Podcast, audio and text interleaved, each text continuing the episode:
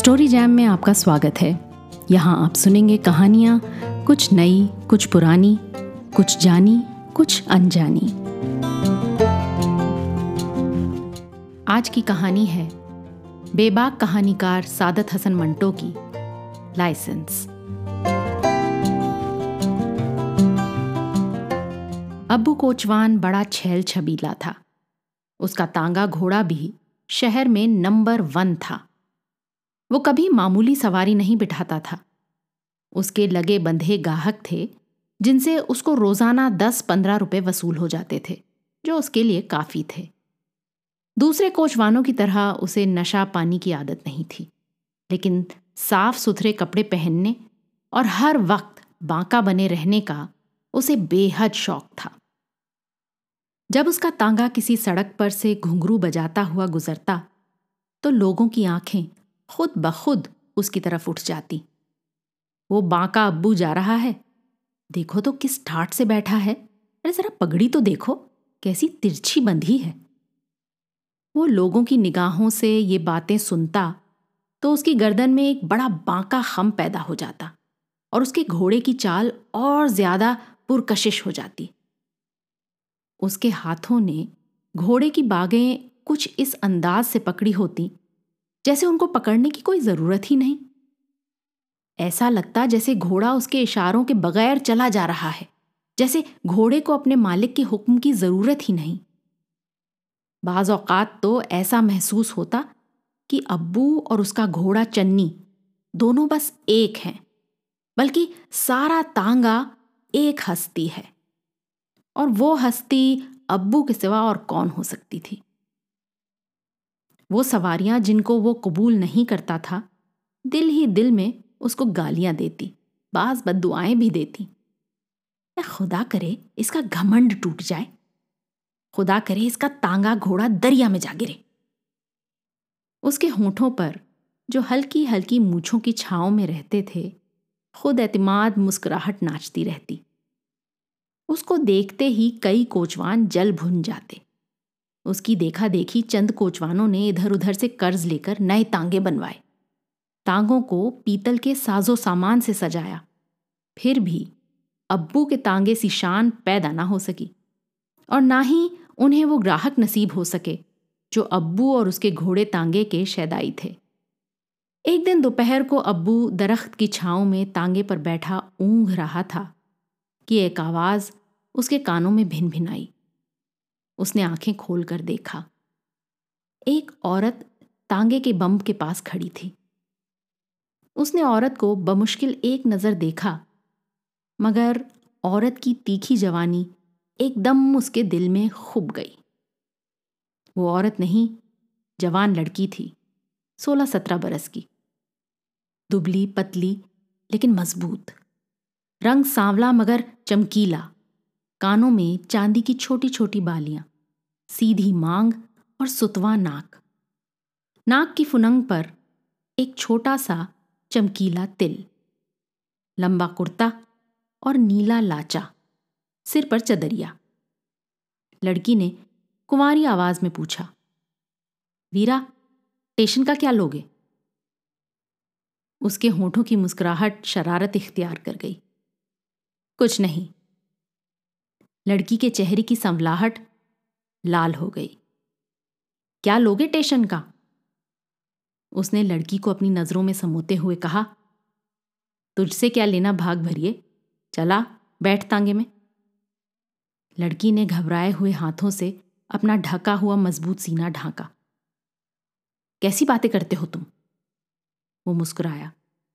चला, बैठ भी जा, जो तू देना चाहे दे देना। लड़की कुछ देर सोचती रही। फिर पायदान पर पाँव रखकर तांगे में बैठ गई। चल, जल्दी ले चल स्टेशन। उसने पीछे मुड़कर देखा। बड़ी जल्दी है तुझे सोनिए।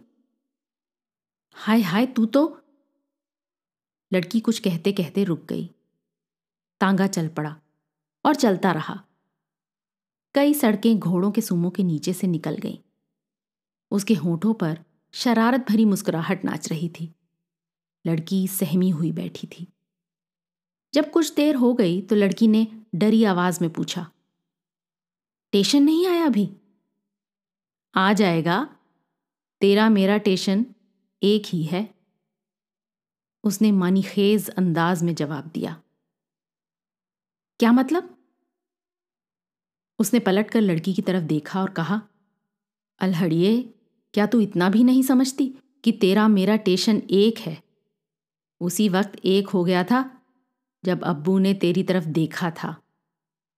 तेरी जान की कसम, तेरा ये गुलाम झूठ नहीं बोलता। लड़की ने सिर पर पल्लू ढांक लिया। उसकी आँखें साफ़ बता रही थीं कि वो अब्बू की बात का मतलब समझ चुकी है। उसके चेहरे से यह भी पता चलता था कि उसने अब्बू की बात का बुरा नहीं माना है। वो कश्मकश में थी। दोनों का टेशन एक हो या ना हो। अब वो बांका सजीला तो है। क्या वो अपनी बात का पक्का भी है? क्या वो अपना टेशन छोड़ दे?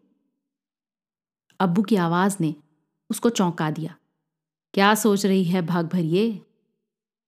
घोड़ा मस्त खरामी से दुलकी चाल से चल रहा था। हवा खुनक थी। सड़क के दोनों ओर उगते हुए दरख्त भाग रहे थे। और उनकी टहनियाँ झूम रही थीं। घुंघरुओं की अहंग झंझनाहट के सिवा और कोई आवाज़ नहीं थी। वो गर्दन मोड़े लड़की के सांवले हुस्न को निगाहों से चूम रहा था। कुछ देर बाद उसने घोड़े की बांगें जंगले की सलाख से बाँध दी और उचक कर पिछली सीट पर लड़की के साथ आन बैठा। लड़की खामोश रही। उसने लड़की के दोनों हाथ पकड़ लिए। दे दे अपनी बांगे मेरे हाथों में। लड़की ने सिर्फ़ इतना कहा, छोड़ भी दे मेरा हाथ। लेकिन दूसरे ही लम्हे, वो अब्बू की बाजुओं में थी और उसका दिल ज़ोर ज़ोर से फड़फड़ा रहा था। अब्बू ने हौले से प्यार भरे लहजे में कहा, ये तांगा, घोड़ा, मुझे अपनी जान से ज़्यादा अज़ीज़ है। कसम ग्यारहवें पीर की, मैं तांगा, घोड़ा बेच दूँगा। और तेरे लिए सोने के कड़े बनवाऊँगा। खुद फटे पुराने कपड़े पहनूँगा, लेकिन तुझे रानी बनाकर रखूँगा। कसम वहदुल्ला शरीक की, ज़िंदगी में ये मेरा पहला प्यार है। तू मेरी ना बनी तो मैं तेरे सामने अपना गला काट लूँगा। उसने लड़की को अपने बाजुओं के हल्के से अलग किया। जाने क्या हो गया है मुझे, चल तुझे टेशन छोड़ाऊं।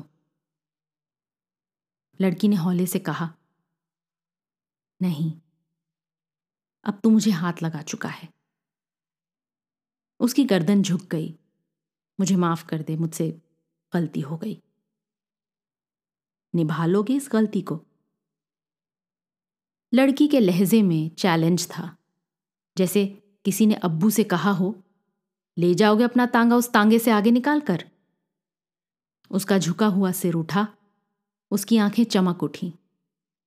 भाग भरिए। ये कहकर उसने अपने सीने पर हाथ रखा। अब्बू अपनी जान दे देगा। लड़की ने अपना दायां हाथ बढ़ाया। तो ये ले मेरा हाथ। उसने लड़की का हाथ मजबूती से पकड़ लिया। कसम अपनी जवानी की, अब्बू तेरा गुलाम रहेगा। दूसरे रोज अब्बू और उस लड़की का निकाह हो गया। नाम लड़की का इनायत, यानी नीति था, और वो जिला गुजरात की मोचन थी। वो अपने रिश्तेदारों के साथ आई थी। उसके रिश्तेदार स्टेशन पर उसका इंतज़ार करते ही रह गए, और वो मोहब्बत की सारी मंजिलें तय कर गई। अब्बू और नीति दोनों खुश थे। ना नीति ने चाहा, ना अब्बू ने तांगा घोड़ा बेचा, ना नीति के लिए सोने के कड़े बने। लेकिन अब्बू ने अपनी जमा पूंजी से नीति को सोने की बालियाँ खरीद दी और कई रेशमी जोड़े बनवा दिए। नीति के लिए ये कम न था। लश लश करते हुए रेशमी लाचे में जब वो अब्बू के सामने आती तो अब्बू का दिल नाचने लगता। कसम पंजतन पाक की दुनिया में तुझ सा सुंदर और कोई नहीं। वो नीति को अपने सीने से लगा लेता। नीति तू मेरे दिल की रानी है। दोनों जवानी की मस्तियों में गर्क थे। दोनों को गाते, हँसते, सैर करते और एक दूसरे की बलाएँ लेते हुए एक महीना ही गुजर पाया था कि दफतन एक रोज पुलिस ने अब्बू को गिरफ़्तार कर लिया। नीति भी पकड़ी गई। अब्बू पर अगवा का मुकदमा चला कि नीति बालिग नहीं थी। नीति की अदालत में साबित कदम रहने के बावजूद अब्बू को दो बरस की सजा हो गई। जब नीति ने अदालत का हुक्म सुना तो वो अब्बू के साथ लिपट गई। उसने रोते हुए सिर्फ़ इतना कहा, मैं अपने माँ बाप के साथ नहीं जाऊँगी। तेरे घर में बैठकर तेरा इंतज़ार करूँगी। अब्बू ने उसकी पीठ पर थपकी दी। जीती रहे। मैंने तांगा घोड़ा दीने के सुपुर्द किया हुआ है। उससे किराया वसूल करती रहना। नीति के माँ बाप ने बहुत ज़ोर लगाया, मगर वो उनके साथ ना गई। थक हार कर उन्होंने नीति को उसके हाल पर छोड़ दिया। नीति अकेले अब्बू के घर में रहने लगी। हर शाम दीना उसे पाँच रुपए दे जाता, जो उसकी ज़रूरत के लिए काफ़ी थे। इसके अलावा कुछ थोड़े से रुपए उसने जमा कर रखे थे। हफ़्ते में एक बार अब्बू से मुलाकात जेल में होती। ये मुलाकात बहुत मुख्तसर होती। उसके पास जितनी जमा पूंजी थी, वो उसने अब्बू को जेल में आसाइशें पहुँचाने में खर्च कर दी। एक मुलाकात में अब्बू ने उसके बुच्चे कानों की तरफ़ देखा और पूछा, तेरी बालियाँ कहाँ गई नीति? वो संतरी की तरफ़ देखकर मुस्कुराई, गुम हो गई कहीं? अब्बू ने कदरे गुस्से होकर कहा, तू मेरा इतना ख्याल ना रखा कर, मैं जैसा भी हूँ ठीक हूँ। उसने कुछ ना कहा और मुस्कुराती हुई चली आई कि मुलाकात का वक्त पूरा हो चुका था। घर पहुंचकर वो बहुत रोई। घंटों आँसू बहाती रही। उस मुलाकात में उसने बड़े जब्त से काम लिया था और मुस्कुराती रही थी। उसने महसूस किया था कि अब्बू की सेहत पूरी तरह गिर चुकी है। वो गिरांडील अब्बू घुल घुल कर आधा रह गया है। वो उसे पहचान ना सकी थी। उसने सोचा कि अब्बू को मेरा गम खा रहा है। जुदाई ने अब्बू की ये हालत कर दी है। गम, जुदाई, जेल जेल का घटिया खाना, जेल की कड़ी मशक्क़त, इतना तो उसे मालूम था। ये मालूम नहीं था कि दिक का मर्ज यानी टीबी, अब्बू को विरसे में मिला है। अब्बू का बाप अब्बू से कहीं ज़्यादा गिरांडील था। लेकिन टीबी ने उसे चंद हफ्तों में कब्र के अंदर पहुँचा दिया था। अब्बू का बड़ा भाई कड़ियल जवान था, मगर एन जवानी में इस मर्ज ने उसे दबोच लिया था। अब्बू इस हकीकत से गाफिल था, जब वो जेल के अस्पताल में आखिरी साँसें ले रहा था। उसने अफसोस भरे लहजे में नीति से कहा, मुझे मालूम होता कि मैं इतनी जल्दी मर जाऊँगा तो कसम से तुझे कभी अपनी बीवी ना बनाता।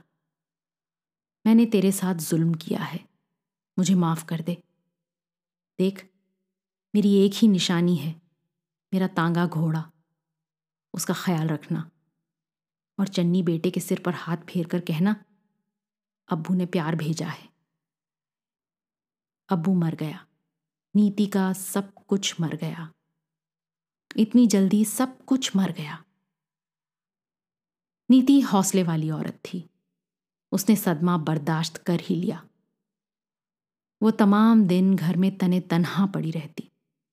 शाम को दीना आता, पाँच रुपए उसके हवाले करता, उसे दम दिलासा देता और कहता, भाभी, अल्लाह मियाँ के आगे किसी की पेश नहीं चलती। अब्बू मेरा दोस्त ही नहीं, भाई भी था। मुझसे जो हो सकेगा, खुदा के हुक्म से ज़रूर करूँगा। जब नीति की इद्दत के दिन पूरे हो गए तो एक दिन दीने ने साफ़ साफ़ लफ्जों में नीति से कहा कि वो उससे शादी कर ले।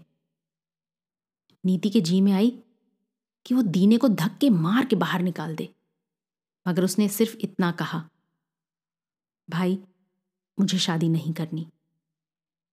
उसी दिन से दीने के रवैये में फ़र्क आ गया। वो पहले बिना नागा शाम को पाँच रुपए दे जाता था। अब वो कभी चार रुपए देने लगा, कभी तीन। कि बहुत मंदा है।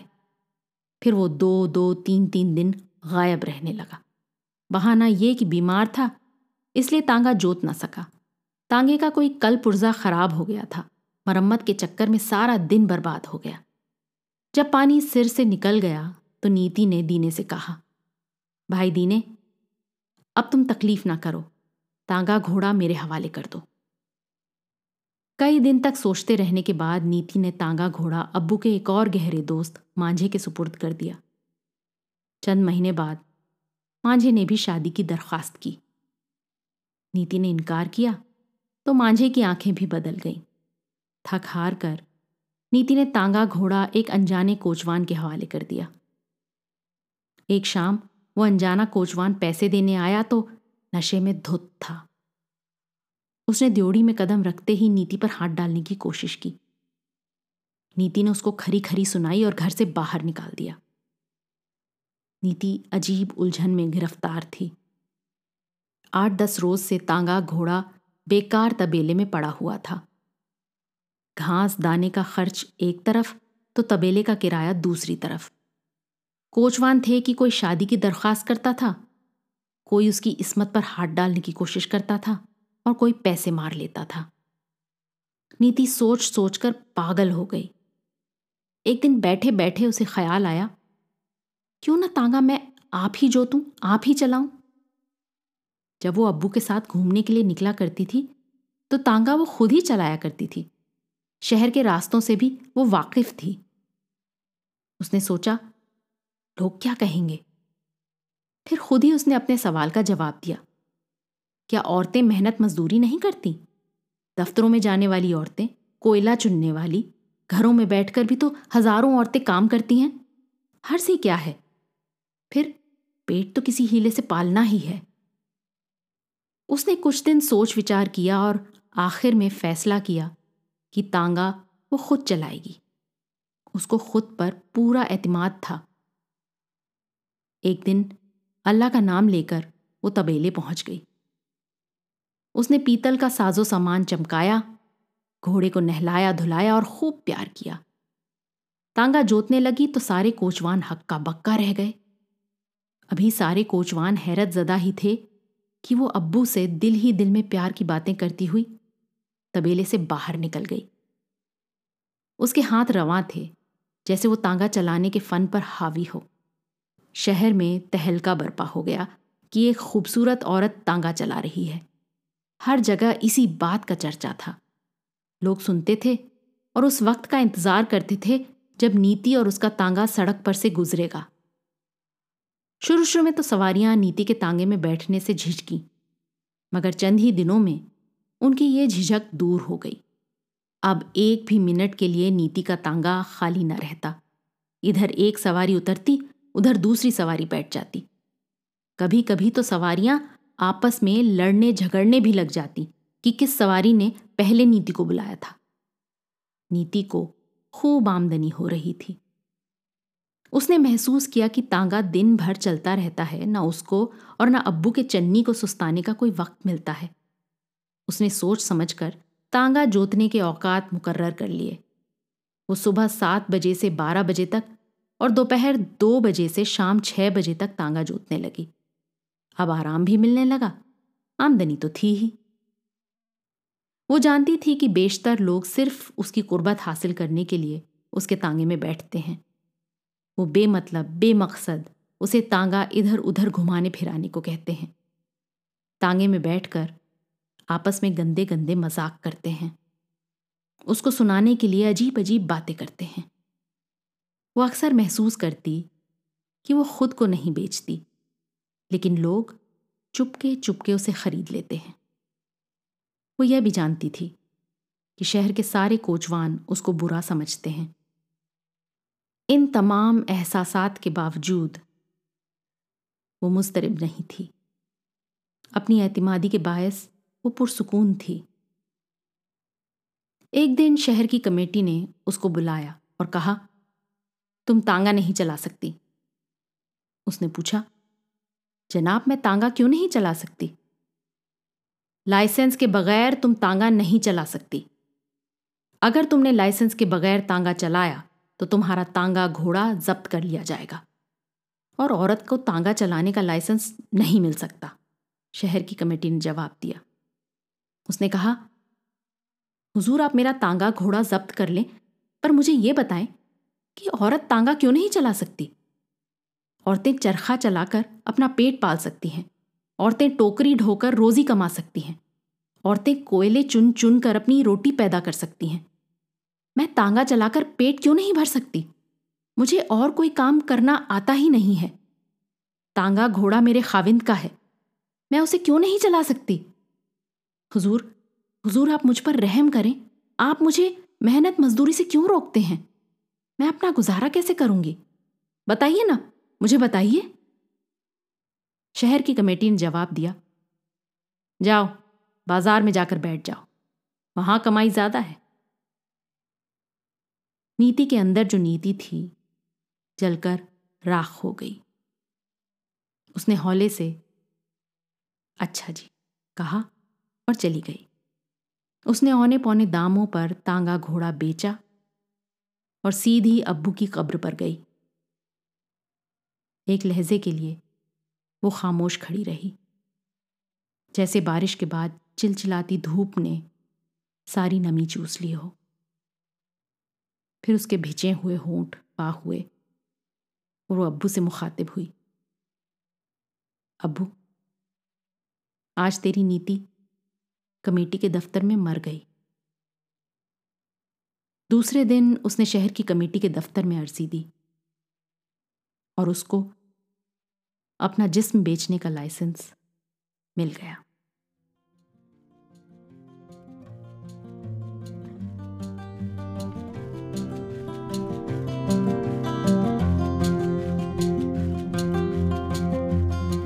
आज की कहानी आपको कैसी लगी, अपने कमेंट्स ज़रूर लिखिएगा। साथ ही सब्सक्राइब कीजिएगा। आपके फैमिली और फ्रेंड्स में आप जैसे ही कहानियों के शौकीन, कदरदान और हैं उन्हें ये कहानी व्हाट्सएप पर फॉरवर्ड करें। अगली बार फिर मिलेंगे एक और कहानी, लेख या कविता के साथ। तब तक अलविदा।